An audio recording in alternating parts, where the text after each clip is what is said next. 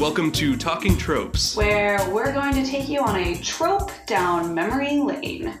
I'm David, And I'm Hannah. and this is the podcast where we talk about all the different tropes and cliches of writing in movies and TV. Um, today we're recording on uh, December 21st, 2017, which happens to be the 80th anniversary of Snow White and the Seven Dwarves.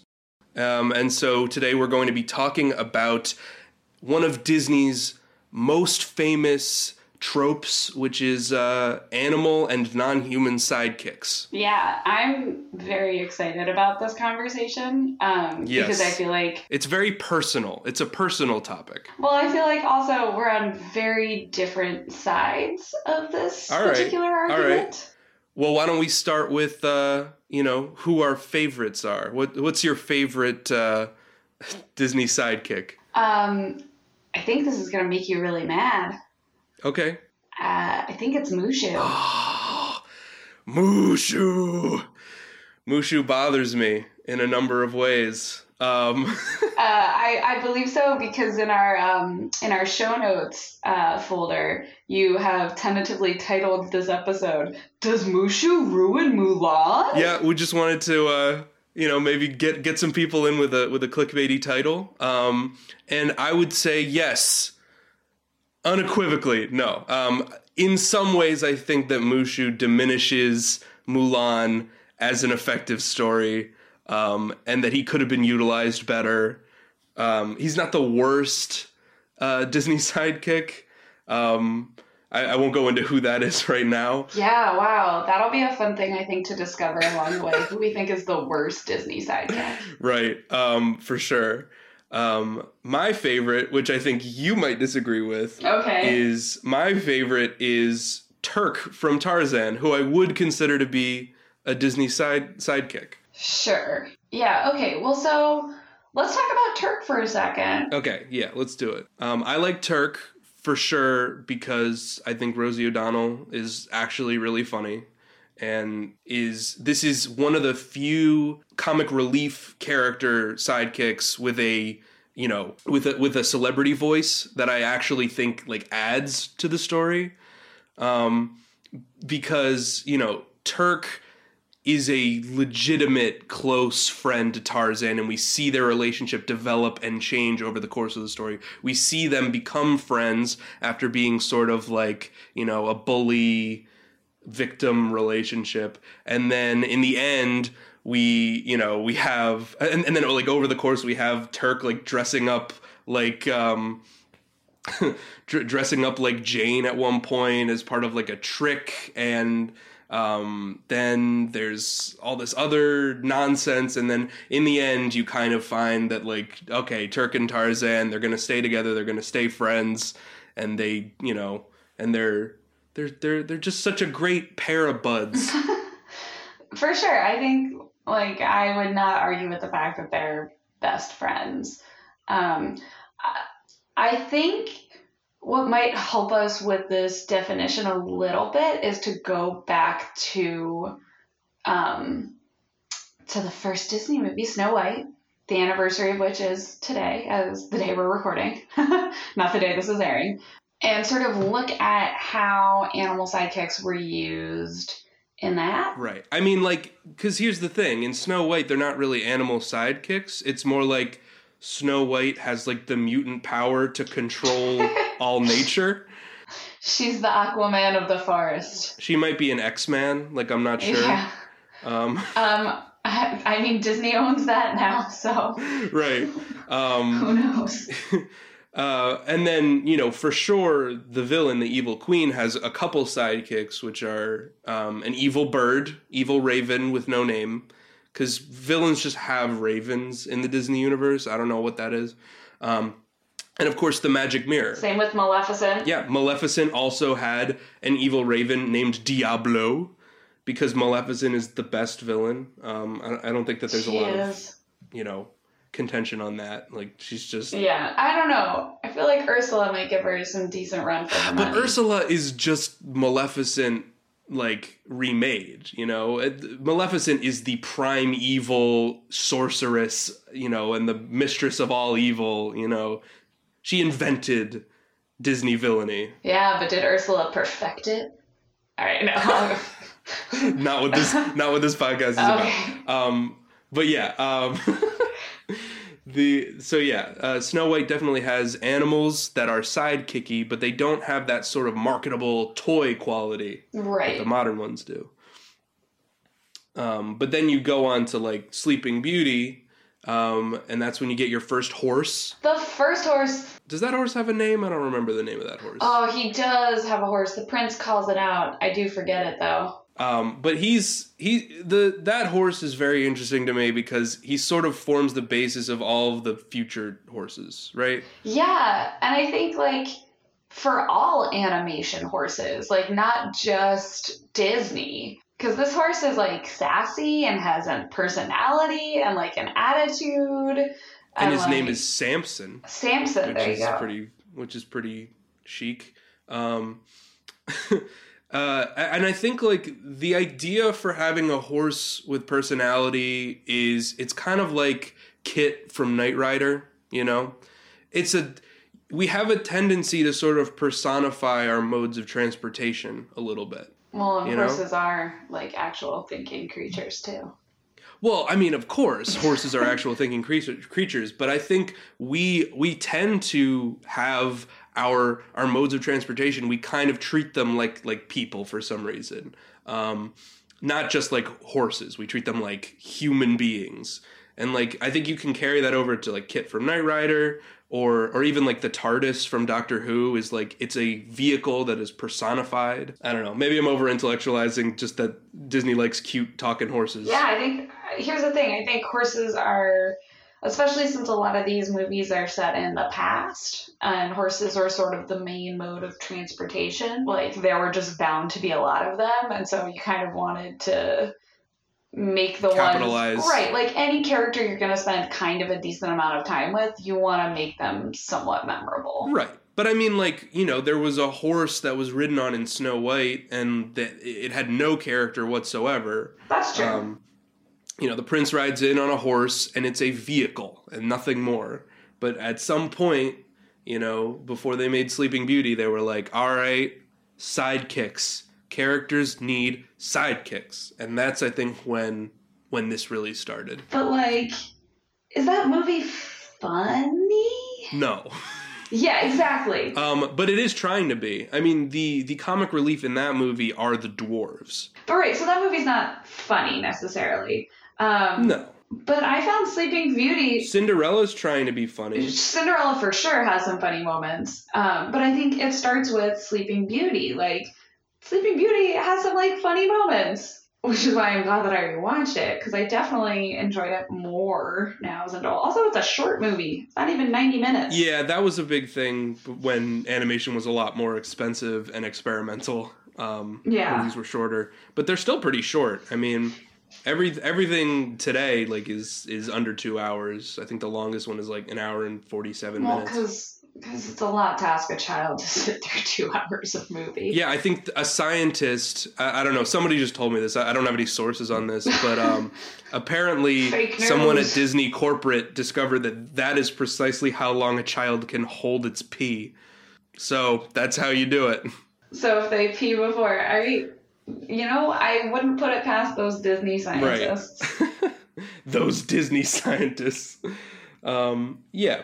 But like all of the, a lot of the major classic Disney movies had sort of sidekicks. You have like Pinocchio and Jiminy Cricket. Which I think we would count as an animal sidekick. Like I think yeah, for sure. he's maybe the first animal sidekick that um, talked. yes. Which I think, Yeah. especially if we're gonna work our way up to Mushu, I think that's Right. important. Yeah, these are the these are you know conscience characters. They are Right. you know alter egos. They reflect our characters you know psyche. Yes, and I, I think one interesting note too about Jiminy um, in relationship to Mushu is the fact that he's sort of the prototype. Like he is the Yeah, a little bit. the the trope standard, so to speak. I think it's also, you know, somewhat important that I believe Jiminy Cricket was actually in the book, right? You know, Well, he was not inserted, but his presence made an impact on, you know, whatever corporate Actually, executive. was Jiminy Cricket in the original tale? yeah, there was a talking cricket in the book, but I don't know if he was called Jiminy. You know, Jiminy is kind of a, you know, Americanized thing. I think Cinderella also, you know, was pretty integral in defining what we now know as Disney sidekicks. You got Jaq and Gus. Gus All right. Oh, good old Gus. I've, I've, I was bothered by them. But you know, these are basically the same as um, as Snow White's animal friends, who she just com- controls with her mind. But um, in this one, they talk and have personality. There's some pleases and thank yous. Like I wouldn't say Cinderella controls these animals. They certainly Listen, do. if you're going to control someone, if you're going to control someone with your mind, you should at least say please and thank you, just as a courtesy.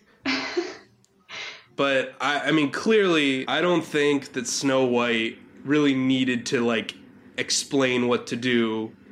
She was controlling these animals with her mind. Um, you know, you don't. She didn't explain to the animals what sweeping was. They just kind of did it. Right, but like with Cinderella, with Cinderella, you can sort of assume that like they've had this relationship Oh, for a while and they've decided to help Cinderella, her. they're like- characters. There wasn't any mind control going on here. That's what I'm saying. Is this is the difference between Snow White and Cinderella? Is Cinderella is a kind person who like mice that are already wearing clothes just sort of are attracted to. yeah, she also made them clothes. Oh, she made them the clothes. I thought that they just had clothes. No, I think she made it for them. That I makes a lot wrong. more sense. um, Cinderella also has another villain sidekick in in the evil cat. Yes, Cats are evil and birds are evil. Remember that. mice are always good. Um, and horses are horses are neutral. Horses can be evil, but they can also be good. There's only one villain horse that I know of that's actually got a name and you know a personality, and that's uh, from The Hunchback of Notre Dame, one of my favorite Disney movies. Claude Frollo, the villain, has a horse named Snowball.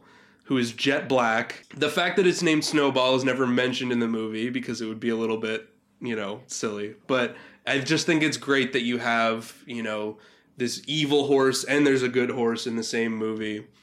Uh, the good horse in that one is Achilles, which is um, Phoebus's horse, who has some slapstick moments and some personality. But yeah, so horses are neutral, birds are evil. There's one more bird I think that we haven't mentioned, right? Uh, evil bird. oh no, there's there's two okay. more birds. There's Iago yes.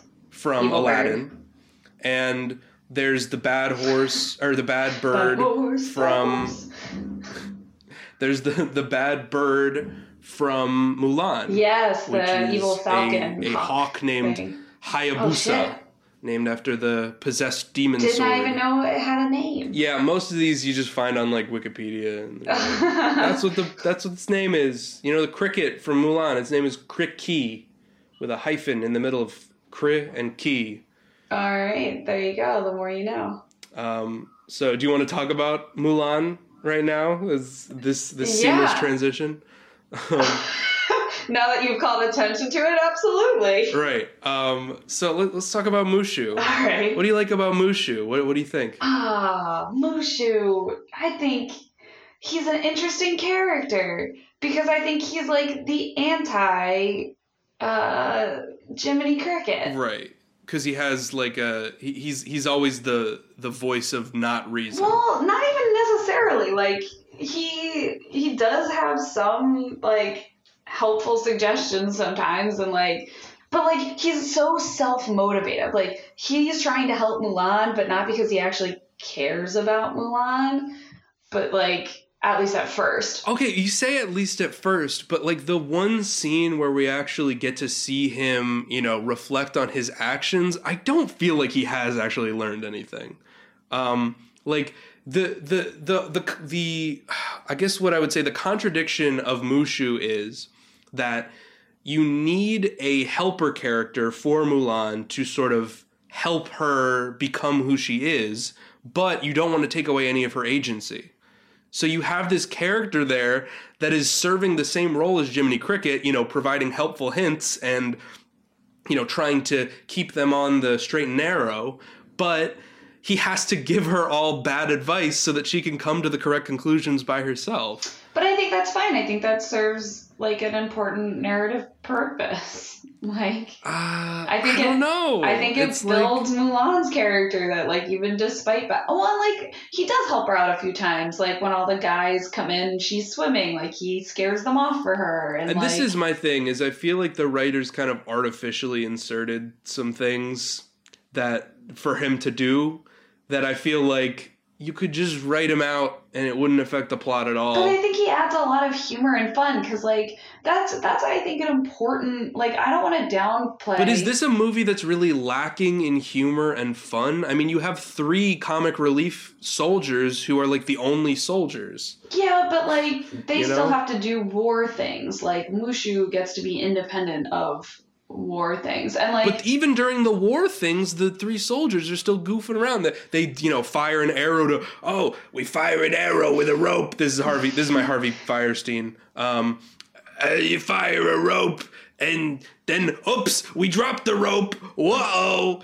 Um, you know, like they're still doing comedy stuff, but then you've also got Mushu there, just sort of existing I don't know. I think being Eddie Murphy. I I think he adds a lot of humor and levity to the movie because you know Mulan isn't always with the soldiers. I just think, you know, I, I don't know. I've, I've read think pieces and I, I sort of agree with them that have said, you know, Mulan is not a complicated story. It's very simple. Sure. And it's about a girl, a woman becoming um, a soldier and a war hero because she wants to.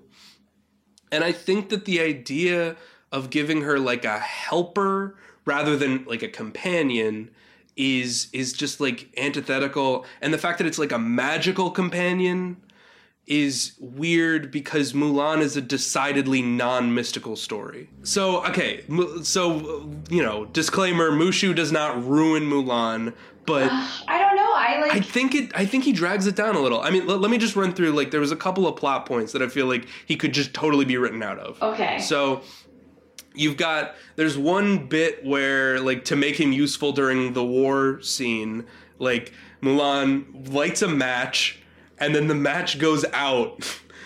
And then he she uses uh, Mushu as a match lighter for a cannon, and it's like, well, just don't have the match go out. Well, okay, but the whole point of the match going out was to show that yes, this is a dumb, reckless idea that she's doing, even though it's like like we see her point, you know.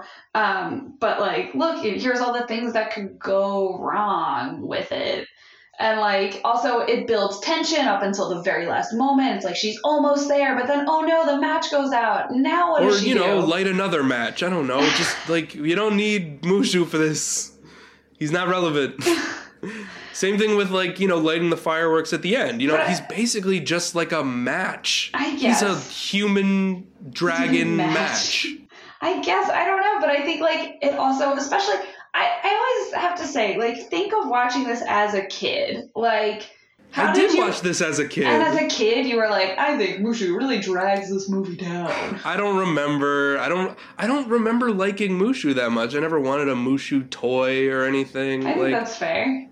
I mean, like there are animals that I think work because they're extensions of the hero. You know, like well, Abu an example of that? to Aladdin is you know Abu is Aladdin's you know um, greed, form, his avarice. You know, I, I, I don't know. Like I think for the most part, the the and and and, and you know, um, J- Jasmine's tiger. What what was that tiger's name? Um, uh, Rajah, Rajah the the tiger is you know her her feistiness, her her fierceness and and unwillingness to be caged. You know, like I feel like you can have these sidekicks that represent something about the character, and that makes them resonate, not just that they like add some levity. Right? Okay, uh, yeah. Um, I also just wanted to mention because I thought it was funny. Um, Mulan has a dog in the first scene. The dog's name is Little Brother. What? That's a weird name for a dog. I don't think they ever say it. They do. That's I just watched Really? it. Mulan is like little brother, little brother, and then a dog comes out, and you're like, that's not a little brother. Like, was this that's supposed to be like the Chinese word for little brother? But then they were like, no, we'll just call it. well, there's no there's no dog named little brother in the original Mulan story. Well, there's if not that's a what lot you're of asking. things in the original Mulan story. Like, it was a highly adapted. Right. But what I'm saying is what I'm saying is I think that this dog is named little brother because Mulan knew that her dad always wanted a son Stop making and she tragic. wished for a little brother. Well, no, cuz I think it's it's I it is a little tragic, but only tragic in the sense that like, you know, this is why Mulan has such like a, a need to be like a hero is because of the disappointment from her father and that's her whole motivation in the story. I don't know, I think it's kind of uh I think it's kind of neat. Uh, neat or like again horribly tragic. Um, but you know Right. what else is in Mulan? What? There's a horse, David. There's a freaking horse. There's a horse. named Khan, Khan the horse. No, I'm sorry. There's no horse in Mulan. It's a cow. It's a cow. Dadoy. Of course. That's the that's the old joke. It's a classic Disney joke, which is It you call an animal a different animal, and it's funny. Um, they did the same thing in uh, Tangled, where they call Pascal the iguana a frog. they did the same thing in Frozen, where Olaf calls um, Sven. calls Sven a weird donkey, but then it turns out that he's actually talking about Kristoff, and it's a Oh. joke. It is a joke. The joke is that it's not a cow, it's a horse. I see. I. Ugh, I might be a simple woman with simple tastes, but I find that People really like that joke. I think it's probably the funniest joke Eddie Murphy does in the movie, but I don't think it's that good. I, I well, I think it's that basic subversion thing where it's like you, we all know it's a horse, so of course you're gonna call it like a horse, but then you're like, no, it's this other animal that's similar. I don't know. I don't need to on you, explain the dishonor on your cow. dishonor. dishonor on everyone. There's a also, lot like of honor cows are talking funnier Mulan. animals, like to say. Cows are funny. Cow, cows are funny. Horses, horses are only funny. and donkeys. Those are all funnier than the original animal. You're right. Those are funny animals. I, I take it all back. It's the best joke in any movie. Um, Bar none. um, but yeah, the the only other thing that Mushu does of substance in the movie, besides lighting things that need to be lit, is um, he and the cricket write a letter to get Mulan to the front. Yeah. And you could argue like that's a really important plot point. That is. Holy shit! They would never even get to the battlefield if not for him. Yeah. except that when they get there you find out that they had already been like attacked by the huns and were like decimated. So of course they would have sent a letter to get more p- soldiers to the front. Like he's totally unnecessary for that plot point. Well, but if everyone was dead, like they might have called no one, and the Huns might have just gotten to the Imperial City before anyone could get there. okay but i just i'm my question is what's more believable I think my scenario Um, is it more believable that a dragon sure. writes a letter or that somebody in need of, of military assistance writes a letter No, I 100% buy it that a dragon wrote it. Actually, I think a cricket wrote Oh, it. Oh, that is true.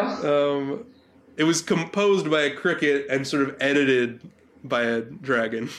And he makes a joke about like tea and crumpets. The other thing with Mushu for me is uh, I don't understand what what happened to the Great Stone Dragon that he was supposed to summon. I think he just breaks it. So is that is he dead? Did he murder this dragon in cold blood to take his place to supplant him as the patriarch of the family? That is a good question. Well, okay, like some part of me is like, is the Great Stone Dragon like real? But okay, but that's the thing is like okay, so you're constructing a world in which the ghosts are real. All right. The messenger dragon meant to contact the the the spiritual defenders are real.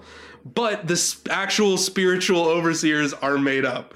This is a weird No, you're universe right. you're building. That's that's very true. Um, so like what I have to think is just like it's supposed to be like the dragon is simply not inhabiting the statue because he knows that it's Mushu's time to shine. But that's weird too to me Yeah. because he doesn't help That's at true. all. I would say that's maybe the biggest plot hole in all of Mulan. Um, I don't know. I think there might be other plot holes. No, but I think that's the biggest one. Is what's the deal with the Great Stone Dragon?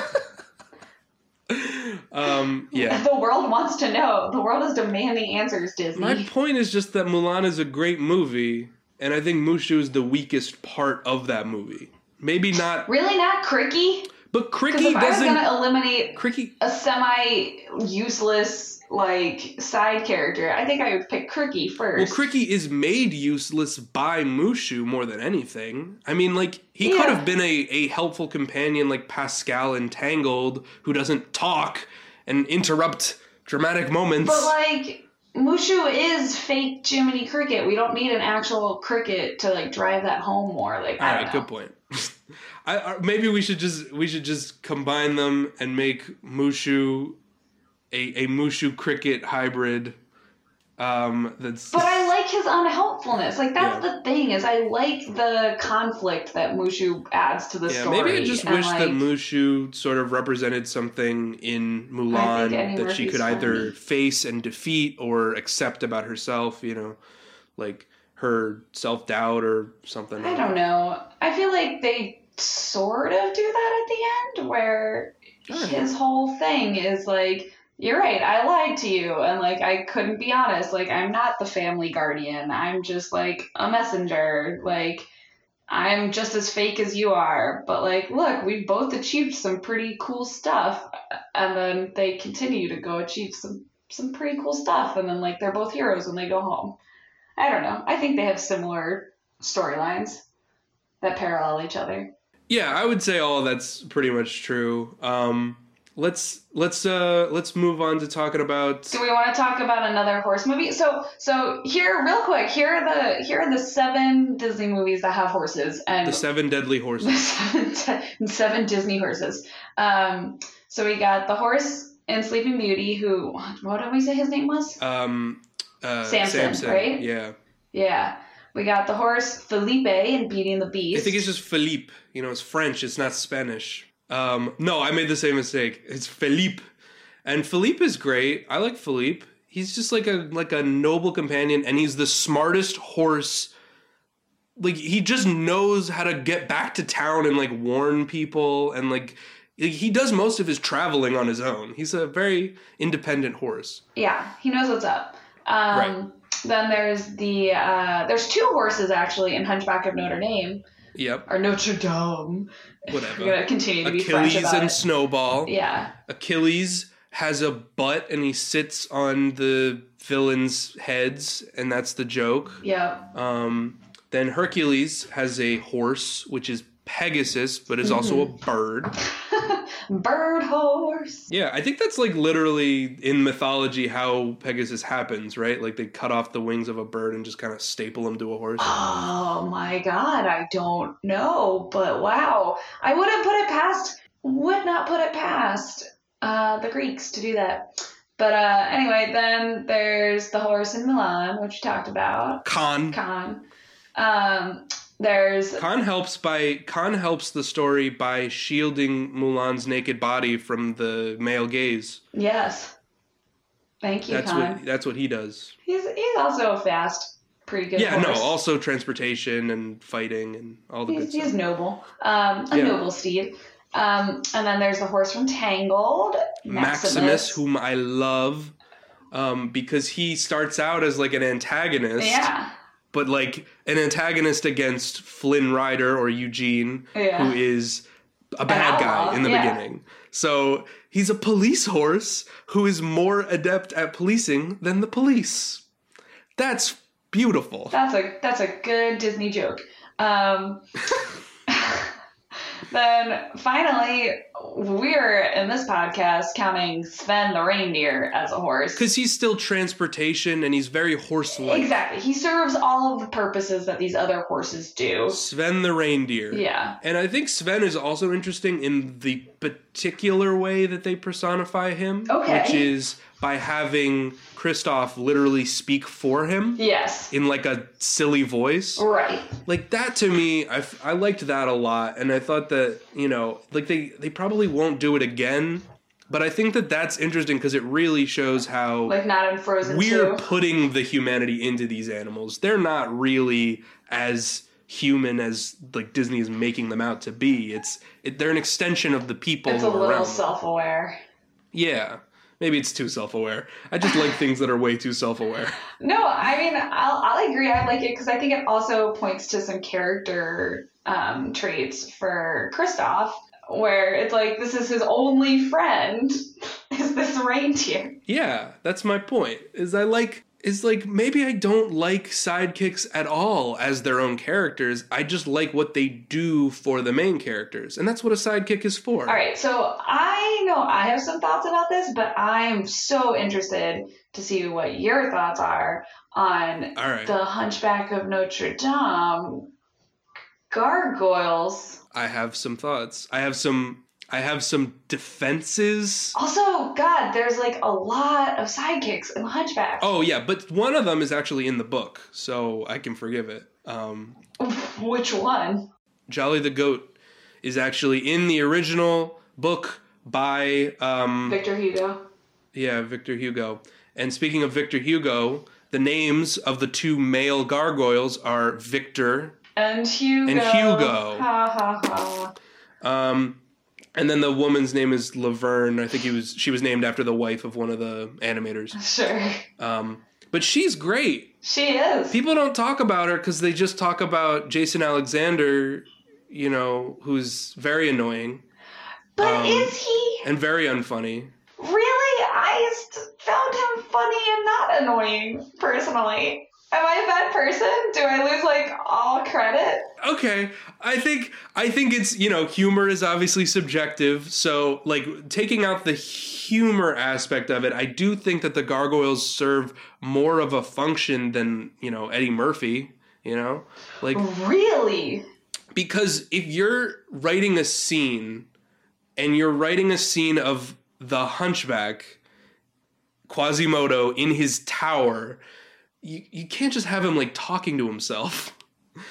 And it makes sense that he would create some kind of imaginary friend. I mean like you know this is Whether or not they're totally imaginary or not is sort of ambiguous. so that's the issue right? I mean like that's i that you can't defend that. Like they shouldn't have had the gargoyles pouring hot tar on soldiers and throwing catapults off of cliffs. Or they could have, but they but they needed to like let us know that they were kind of real, like in the background or something. but i don't think that they were i think that the intention was for them to be imaginary because because i mean think about it like they they represent so much of what you know they say whatever Quasimodo needs to hear at the at a particular moment. They're either reassuring or you know they invigorate him or they defend his decisions or support him in whatever he's doing um, and tell him that everything's going to be okay. You know, they're a coping mechanism, and I think that that I think that that comes across. And I don't I, like the problem is just obviously with the fourth wall, and they just shatter it because they're like, all right, the gargoyles, here they go. They're just gonna fight in this war and kill people. I, yeah, I guess I guess that's so true. But like that to me is like I don't know. Yes, you need to give Quasimodo someone to talk to, but like again, like it didn't. I mean, to- I th- I think that they work because they're not just somebody to talk to. They're his ego, super ego, and id. I mean, obviously, Jason Alexander is very much id. He is pure, you know, gluttony and no, that's ego. no, id is is is glutton. No, it's like the thinky. No, isn't it? id is Shoot. is your your animalistic side. Oh, you're right. Uh, Yeah, super, ego, is, the your thinky. thinky, more Yeah. you know. Oh, the the this is what we must do. This is what we should do. And then Laverne is the ego. It's it's it's who you know. It's it's who Quasimodo is and wants to be, and how he defines himself. And it's interesting that that is you know a feminine, and you know there are feminine qualities to Quasimodo. Um, and I think it's interesting to see him reflected across three different characters. So I'll defend the gargoyles, but they are they are probably the worst part of that movie. let's talk about Hercules. You wanna Sure, let's talk about the sidekicks of Hercules. So you got Danny DeVito in this one as a horrifying, sexist uh, little troll man. So his character on It's Always Sunny. Okay, yeah, pretty much. I feel like Phil Philatides. What is that? His name Philatides. I don't know, it's Phil. He's uh Phil. he would probably go around banging some whores and yeah. and you know go hanging out in the sewer yeah. looking for looking for gold coins. Swoop in for the third round. yeah, it- well, yeah, the scraps. Yeah. Scraps, scraps for Frankie. Um, you, everybody should watch It's Always Sunny. It's one. of- It's a great show.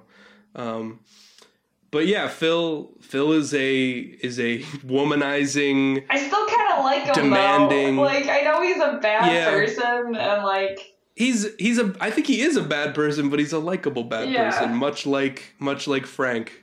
Um, I think you know he's got he's got goals. He's got aspirations. He uh, you know he wants he wants to be the big man. He wants someone to look up and say, "Hey, that's Phil's boy." yeah, exactly. It's like he's he's got dreams. He's a washed up like old coach. He you know he's the coach from from Rocky, right? Am I wrong? right You know, yeah like- they do they do yeah they do really try to do the rocky Yeah. thing in hercules um, and then pegasus i think is fine he's just kind of goofy and uh, Yeah. you know an extension of the immaturity Right. of, of hercules He's got some attitude. He can like bro down. turn into a helicopter for some reason When does he turn into a helicopter? Ah, there's just like a scene where phil rides in on pegasus to like interrupt his date to interrupt hercules' date um, and he's like instead of flying like a pegasus he's like spinning his wings in like a like tails from sonic and like in a way that could not be physically possible he's a helicopter and they do like a siren joke like it's the police Right. helicopters Right, right, right. that's the joke And then there's Pain and Panic, who are the villain sidekicks. yeah i think i Uh, think maybe Hades now would be the time to talk about villain sidekicks because i love villain Sure. sidekicks um Do you think you tend to like villain sidekicks more than hero sidekicks? In a way, yes, because villain sidekicks they are they are a way to sort of keep the villains from being too scary for kids. They're a way to sort of make the villains funny and interesting by giving them someone to talk to. Like a villain needs somebody to talk to because they don't have friends. They just Right. have minions. Underlings, yeah. Yeah. So yeah, you've got Pain and Panic are like these bumbling assholes that are under Hades. One of the funniest Disney villains, I would say, is Hades.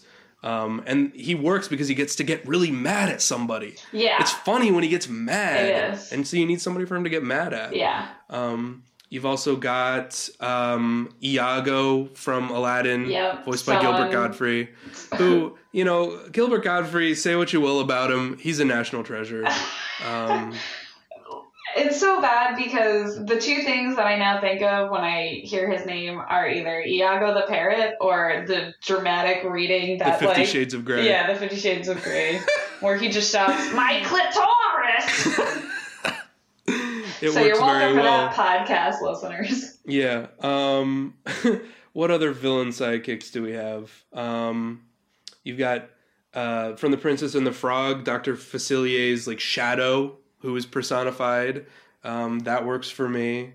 Um, oh, you got you got Percy the dog from Pocahontas I mentioned earlier, who is also a representation of all white people because it, they they use the fight between a dog and a raccoon to represent the fight between Native Americans and white people. And colonialists, yeah. That's a little awkward to me. I don't know about that one. Um, that one's a little rough. Pocahontas is a little rough. Yeah. but yeah, I love villain sidekicks. There's uh, the villainous bird sidekicks are great. Uh, we already mentioned all those. Um, Uh, Evil Cat and Cinderella. Black Cauldron, which is kind of like an outlier. There's like this creepy little goblin man who serves the Horned King. There's also a creepy little goblin man who's a good guy. Yeah, and but he dies, so that's fine. Noble sacrifice. Gurgi uh, is one of the weirdest Disney characters of all time. I would say. But also, it's interesting because usually Disney does not kill off like good Yeah. guys, like even sidekicks. Yeah, I mean, for sure, Don Bluth does it all the time. Oh, so yeah. that's why Black Cauldron, which was uh, ma- directed by Don Bluth, is this weird outlier in the Disney Canon. universe. But there was one other um, sidekick who gets who gets the axe, which is um, probably the most fragile Disney sidekick, Ray the Firefly. okay. You know, like he kind of was just asking to get killed, wasn't he? Because he dove into an action scene and he's a literal bug. Very easy to to step squished, on yeah. or, you know, hit with a fly swatter.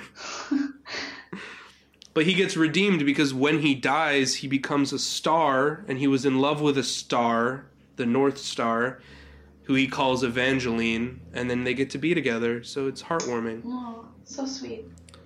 The Princess Yeah. and the Frog is like everything kind of feels a little paint by numbers in that one because they were kind of just trying to see if they could reboot um, Classic the Disney, Princess. brand. Right. Um, so you know you got uh, an alligator named Lewis who can play the trumpet, Mm-hmm. and a firefly named Ray who is a hillbilly, or a, not a hillbilly. He's a bayou.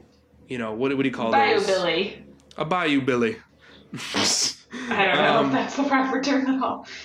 Um, yeah, so you know, both of them are kind of useless and kind of annoying, but they're also kind of charming in their own way.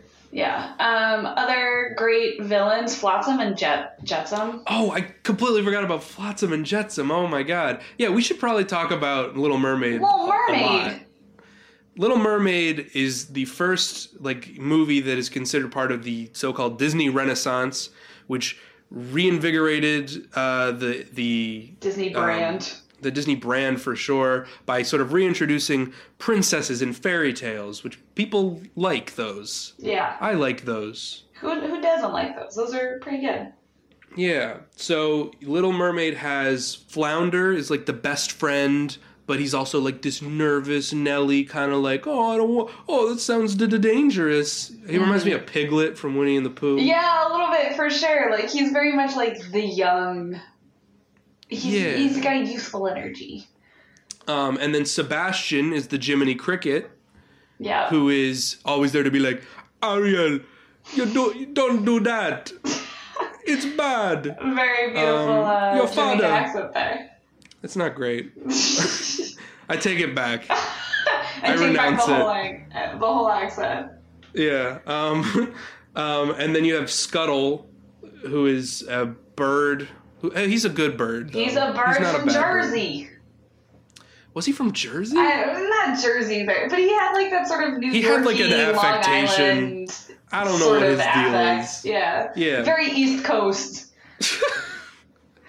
yeah. Very East Coast for you know the middle of an ocean. For a Danish bird. But yeah, Scuttle is there kind of to be like, oh, this is why Ariel doesn't know anything about humans because Scuttle's given her bad intel. I would say this. If I had to pick one character to cut from The Little Mermaid, it would probably be Scuttle. Everyone would. Like, okay, I find Scuttle a thousand times I would more probably cut. Flounder too. Meh, Flounder, sure, I guess. He's harmless and like doesn't really intrude on the plot, you know. Right. Um, Scuttle does. He, Scuttle plays the most important role in the plot, Hannah. I don't think you can cut him. He goes and he sees that that Ursula is Ursula, yeah, because they definitely, and that's why that's why Ariel goes to stop the wedding. definitely couldn't have seen another character to do that. Yeah, Flotsam and Jetsam are great. They die, They do. and they're they were her babies. They were.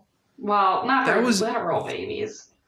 But well, she calls them her babies. She's like, "My babies." And I'm like, that was more tragic than anything else that happens in this movie.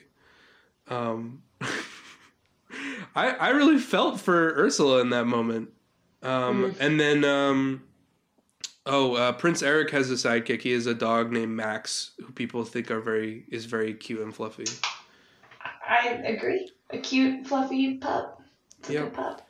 Um, the villain in Beauty and the Beast doesn't have an animal sidekick, but he has LeFou, who is pretty much like inhuman. Basically, an he's animal. he's not really a human being. Here's the thing. I and with Beauty and the Beast, I feel like half of the cast is furniture. so like it's really hard to add in like additional like animal or uh like otherwise. Very much so. That we did debate sort of whether you can count Lumiere and Cogsworth as animal sidekicks. They're they're non-human. They're not really main characters per se. Yeah, I I would count them more as like side cast. Yeah, I would agree with that. not sidekicks because like not, there's not like one like if honestly if I had to pick one to be a sidekick it would maybe be Chip because like Chip goes with Belle back to the town for like no reason and then does some like slapsticky stuff. right and runs the whole crazy mu- machine to freedom. There's so much slapstick in these movies that just happens in the background of really dramatic scenes. Yeah, Ugh. which is sometimes great. It can be, yeah.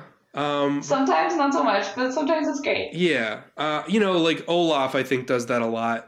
He'll, like, in the middle of, like, a dramatic scene, like, Do- trip over himself and his head will fall off. And like, "Oh." Do we do we want to talk about Olaf a little bit? I like Olaf. I think he was underutilized. Or overutilized. He was both under and overutilized. I I think that's fair. Misutilized. Uh, I think I think the love for him is shockingly overstated. Question mark. Well, I, mark. I never go by that. I never go by, like, oh, do people love this character too much? Because let them love their things. for sure. Well, I, like I'll say this: like people are allowed to love whatever they want. Yeah. Do I think the Disney Frozen brand has been leaning on Olaf too much? Like Oh, okay. This is this is very right. This is a totally different point, but I, I agree with it. Yes. Yeah, in the same way that like people loved the minions, who I can't Uh-oh. stand. Olaf is Um, now a minion but- and has been ruined. oh no. Sorry, but like, yeah, like you know, like I never liked the minions, but I got it. Other people like them. Mm. Are, I don't know. Does Disney make a lot of sidekick movies? Because now that I'm thinking about it, they made Disney One and a Half, which is just a sidekick movie. Not Disney Lion King One and a Half. Okay, but that one's different. Don't talk shit about Lion King one and a half because I will not. I love it. because Lion King one and a half is actually an adaptation of Rosencrantz and Guildenstern I know. are dead. I know. That's that's amazing. I know. For those of you who don't know, Rosencrantz and Guildenstern are dead is a play that was written. It's almost sort of like a parody of Hamlet, but it's the idea is you follow the characters of these funny sidekick characters. Um, because they die off screen, and you just sort of follow them in the background of Hamlet. Um, who who wrote Rosencrantz and Guildenstern? Ooh, good question. I should for sure know this. I've seen this play a lot of times. Tom Stoppard. Yeah. So like this was a time where people were starting to sort of experiment with the form, and I think Lion King one and a half was an experiment with the form. Yeah. It wasn't very good, but for a Disney sequel, I mean it's pretty harmless. Here's the thing. I will say in general, and this might just be my love for The Lion King in general, but I think Right. as far as Disney sequels go, The Lion King is pretty solid. Right. Like, And I guess you know the reason that that one works is that like the dynamic between between Timon and Pumbaa is very well established. oh, for sure. They are a good pair, and they have their own chemistry outside of Simba. Um, and they had a TV show, Yeah. and so it only makes sense that they get a movie. Right. Well, not necessarily. It only makes sense that they get a direct-to-video movie that was made for like thirty dollars. Oh, right. Um, yeah, the Disney TV shows were not great. Some of them were okay. All right. Well, okay. So I also I think we should definitely talk about Moana a little bit. Yes, let's talk about Moana. I love Moana. Everybody loved It's Moana. a good. It's a good movie. It's got some. Yeah. It's some good. It's got Lin Manuel. Who doesn't love? It's got- It's got The Rock. Also, a, a great actor, dude. It's got probably one of the least problematic plots and characters of a Disney movie about people of non-white race. Color. Yeah. Probably the least problematic, but you know, Yeah. still obviously has its issues. Um, uh, but yeah, that has some sidekicks. Let's talk about it. Also has, um, I'm just gonna say, like, maybe one sidekick too many. or two one or two too many it doesn't have like as many as aladdin but like the ones that they have kind of break the movie so Well, okay, I, I think this is where I would agree with you most, where there are these sidekicks that, like, are there for comic relief, but, like, they don't really add a lot. and they hurt the logic like okay so there's two that i think are good which are Okay. maui's tattoos which are personified um, maui's tattoos i think are good because they represent you know his conscience they're his jiminy cricket Right. And then I I, I, wish there was more of them, is my only complaint Sure, with them. that makes sense. Um, and then Hey Hey, I think is fine because he sort of represents the hidden potential in Moana. There's a lot of talk in that movie about like, hey hey, you know, he's got more than meets the eye. He's not just a dumb rooster. And he's Oof. pretty funny in, in his interactions with the characters. So you know, Uh, Maui like is you know treats him like he's food, and Moana treats him like he's a, you know, like a like a mentally deficient stepchild. chicken, which he is. Yes. Um, and then you know Pua the pig is written out Does of the not whole need to be movie. in the movie. It's just written Yeah, out I don't movie understand. because he's a good toy. But like, don't why? Like, don't have the pig be the thing that you lose on the. Like, don't set this pig up as like your dog best friend, and then Abandon like, him, especially since you Yeah. probably are gonna eat him later after the movie's over. right. I can only imagine. Like, yeah, It's not like they just- don't eat pork and chicken in this world. I don't understand why they would choose the food to be sidekicks. I know. Why not a bird? Yeah, A everybody bird loves so birds. I love For birds. sure. You love birds. Disney, all birds don't have to be evil. You know this. Yeah. You made Scuttle, even though he's the worst. Yeah. Um, Make a good bird sidekick that can fly ahead and warn Moana about danger. Yeah. Don't or like make it Scout for. Islands, but then like like I don't know. I feel like a bird would have been a great thing, but Maui turns into a bird. Blah blah. Well, so. you know the Um, the um a- apparently early in development, Hey Hey was going to be like a brave rooster who was very defensive. No, see, okay, I have to disagree with you completely on Hey Hey. Okay. Like, I hate him. I think he's the worst part of this whole movie. I hate him. He's maybe my least favorite. Okay. I think, yeah. All right. Hey Hey's might Voiced by my Alan favorite. Tudyk. Um, comedic Voice. chicken. Yeah. Um, yeah. What? Yeah. What? What else do you hate about him? Lay it on me. I, I don't have too many Oh, defenses for Hey Hey. I just kind of I find him a little bit very- funnier than like Meeko the raccoon. Sure. Um, no, I would say, but Meeko has more of a personality than Hey Hey. Like, Hey Hey's personality is just that he's dumb. All right. Good point. And, like, like, okay, great. Now what? Yeah. I guess. Yeah. He's like the least personified of the animals. He just kind of does exactly. things. like like i would have liked pua better as the like main sidekick. Like i just don't understand why hey hey like needed to be around. Like so he could eat the stone a couple of times in that weird coconut scene. Like i i don't know. Somebody storyboarded the scene where Hey Hey eats the the gem and then they chase after after the heart and somebody thought that was really good so but like it. why not have that as just like a random chicken does that before she leaves the island or on another island or like literally and, like i don't Right. understand why hey hey needed to be like her sidekick pal so then the other so yeah so if we're fixing Moana which like we're not but let's pretend um we'll get rid of Hey Hey and replace him with Pua um or something else maybe Pua is the runt of the litter, so they can't eat him. So they're like, we don't eat the runt because there's not enough food. It's like, but Pua could be useful for something else. Yeah, like he's not even worth eating. I would definitely babeify him. Right, like give him sort of a babe kind of arc, you know? Like, and you, ah, like I'd be so much, I'd buy a Pua thing in an instant because he is adorable. He does have this amazingly cute character design. For sure. Um, yeah, and then the other one that I would cut is the ocean. See, I love the ocean, so let's argue about this. Let's talk about the ocean. All right, for me, the ocean is kind of like if instead of having Pegasus as Hercules' sidekick, he had Zeus. Because the ocean is way too powerful for its own good. too OP. Yeah, like the ocean is an asshole in this movie. He doesn't do anything.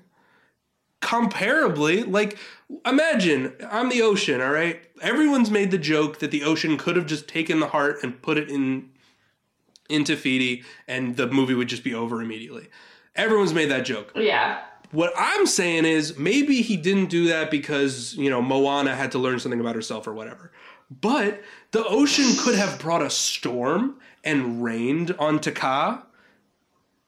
That would have been Yeah. good. Or or splashed him maybe? Yeah. or you know maybe like i don't know just sort of guided them in the right direction? I don't know. Like there's a million things that the ocean could have done if it's going to go so far as to like literally take a dart and put it in maui or Right. rescue moana from being stranded on an island. Like if you're doing that much do more.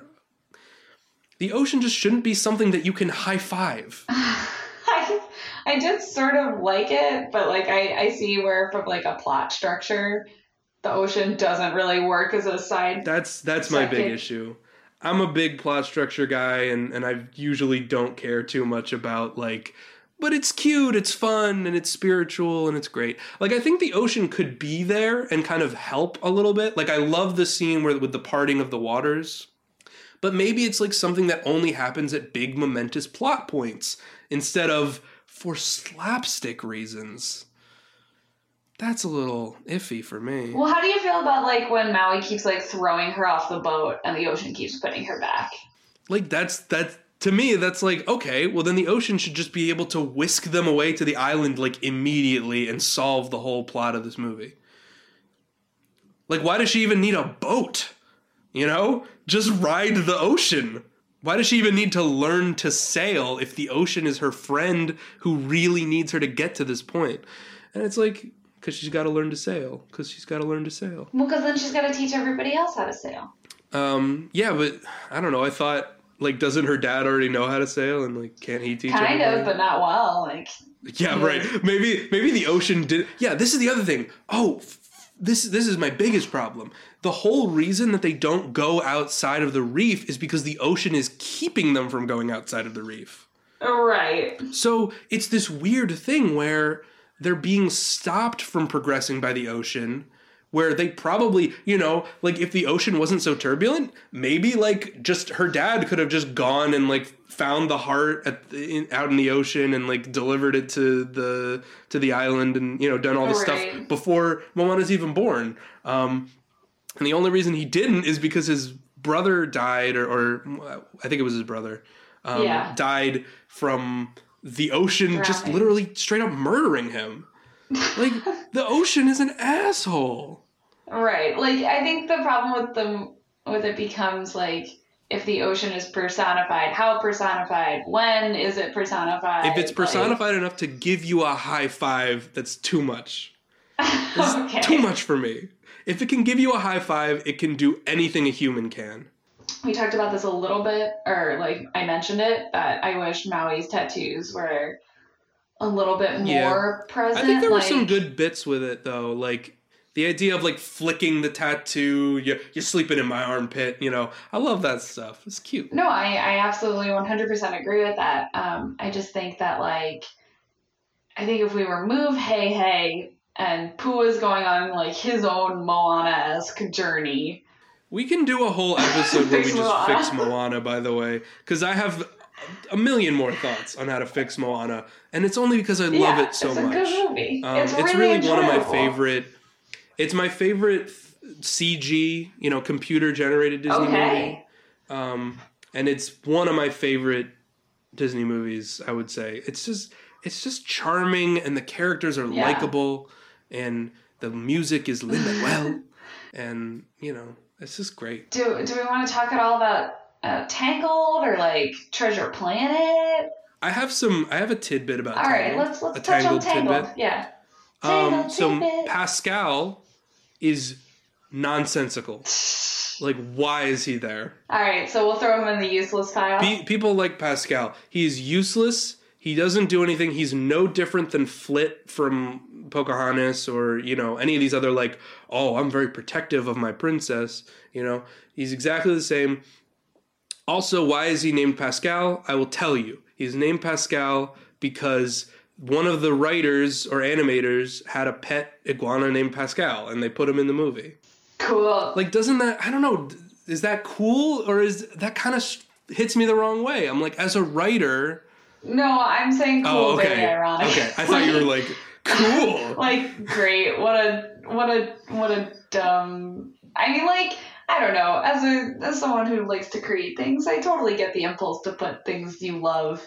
and it's interesting that they love, like, the audience seemed to love it too, you know, the intended audience, I mean, children. Yeah. Um, but like, me as a grown up who loves to watch Disney films and overanalyze them, why aren't they looking out for me? yeah. Why aren't they servicing my needs? But like you know, I, I think that the best, the the best Disney sidekicks are the ones that feel not forced in there. They feel natural. They feel like they were just gonna be there, regardless of whether this was a Disney movie or a live action movie. They were just there. All right. Do we have any takeaways? Yeah, I think for like. takeaways. I think the takeaway is a a a sidekick should be. It should feel natural. You shouldn't have Sure. to They should have a purpose. sh- they should have a purpose both in plot and in character you know like they should flesh out a character they they aren't you know they don't have to be perfect characters on their own but they need to be foils Right. or you know representations of of something and they need to add to the character's journey and Yeah. like if they do or not can be up for debate a la mushu right yeah i think mushu is definitely up for debate which is why i thought it was a good centerpiece for this yeah discussion yeah i'm glad Um, that we talked about it Yeah. Um and just we like them. We buy toys of them. They're We do. marketable, but you don't need to treat them like marketing gimmicks, like Olaf. yeah like stop making i think everyone has pretty much panned the olaf movie that came out right Um, I don't know. My I have some friends who were like, you know, it's probably the best Olaf has been, but it's like he's still Olaf. right Um, yeah, my thing with Olaf, I don't know. I, I didn't get a chance to say this, but I oh think sorry yeah I think Olaf um, probably would have been better as a sidekick for Elsa instead of Anna because that would be more contrast. yeah be a better foil. You know, like Olaf could kind of be a representation of the childhood innocence of when Elsa and Anna were best friends, which would serve Elsa well as she's trying to isolate herself and be lonely, and then she just keeps getting bugged by this snowman. I don't know, like that to me, I think would work a lot better than having Anna as his foil, where like they're pretty much the same. They're just very optimistic and Yeah. innocent. I I haven't seen Coco yet, but is there a sidekick in that? There's a dog named uh, I think his name is also Diablo, but he's not a, an evil bird. Um, Okay.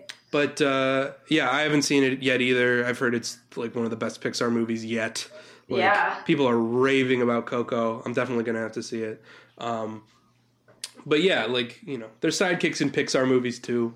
But we've been talking about Disney animation. Maybe we should have opened with that, but I don't know. Um, if there is any that we missed that you wish that we talked about, um, we didn't talk about Tinkerbell. We didn't talk about um, Timothy Q. Mouse from Dumbo. His name is Timothy Q. Mouse. Well, also again, like Dumbo, it's mostly animals, Right, right? right. Like, That's true. Um, we oh, I guess we did talk about, the Lion King. we didn't talk about Jungle Book because those are all pretty much just main characters. Yeah. Um, Didn't talk about Morph from Treasure Planet. yeah, for all of you Treasure Planet fans that are like, where's the why aren't they talking about B E N the the the robot Ben. voiced by Martin Short? Calm down. No one talks about Treasure Planet. if you want to talk to us about Treasure Planet, you can for sure tweet at us at Talking Tropes. Yeah, maybe we'll do a maybe we should do a call-in show specifically for Treasure Planet fans. Yeah, yeah. Um, no, for sure. Tweet at us if you have opinions at Talking Tropes. Um, Yeah, do it. we want to hear back from you. Uh, if there's any tropes that you want us to talk about, Yeah. you can message us there. Please. Um, if we if we choose your topic, we'll give you a shout out. Yeah, and let us know Um, what your favorite uh, what your favorite sidekick is in Disney Yeah, lore. for we, sure. Because you know, I like Terk, she likes Mushu, and uh, both We're of us, still friends. and we're still friends. Yeah, we can still be friends, even if you Yeah. do, even if you do like, um, oh wait, who's my least favorite? Even if you do like Meeko the raccoon, like, I love you bridge. anyway. We can bridge that gap. We can absolutely bridge that gap. Um, all right. That's the Disney message. All right, talk to you later. This has been Talking Tropes. Bye. Bye.